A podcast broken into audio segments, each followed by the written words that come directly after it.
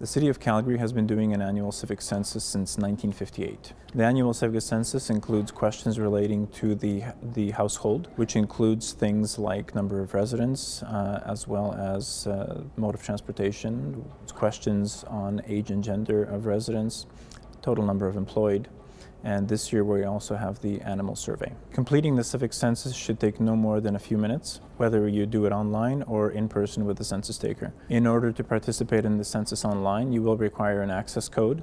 We will be mailing access codes to every household in the City of Calgary. If you have misplaced your access code, you can request a new one at calgary.ca/census.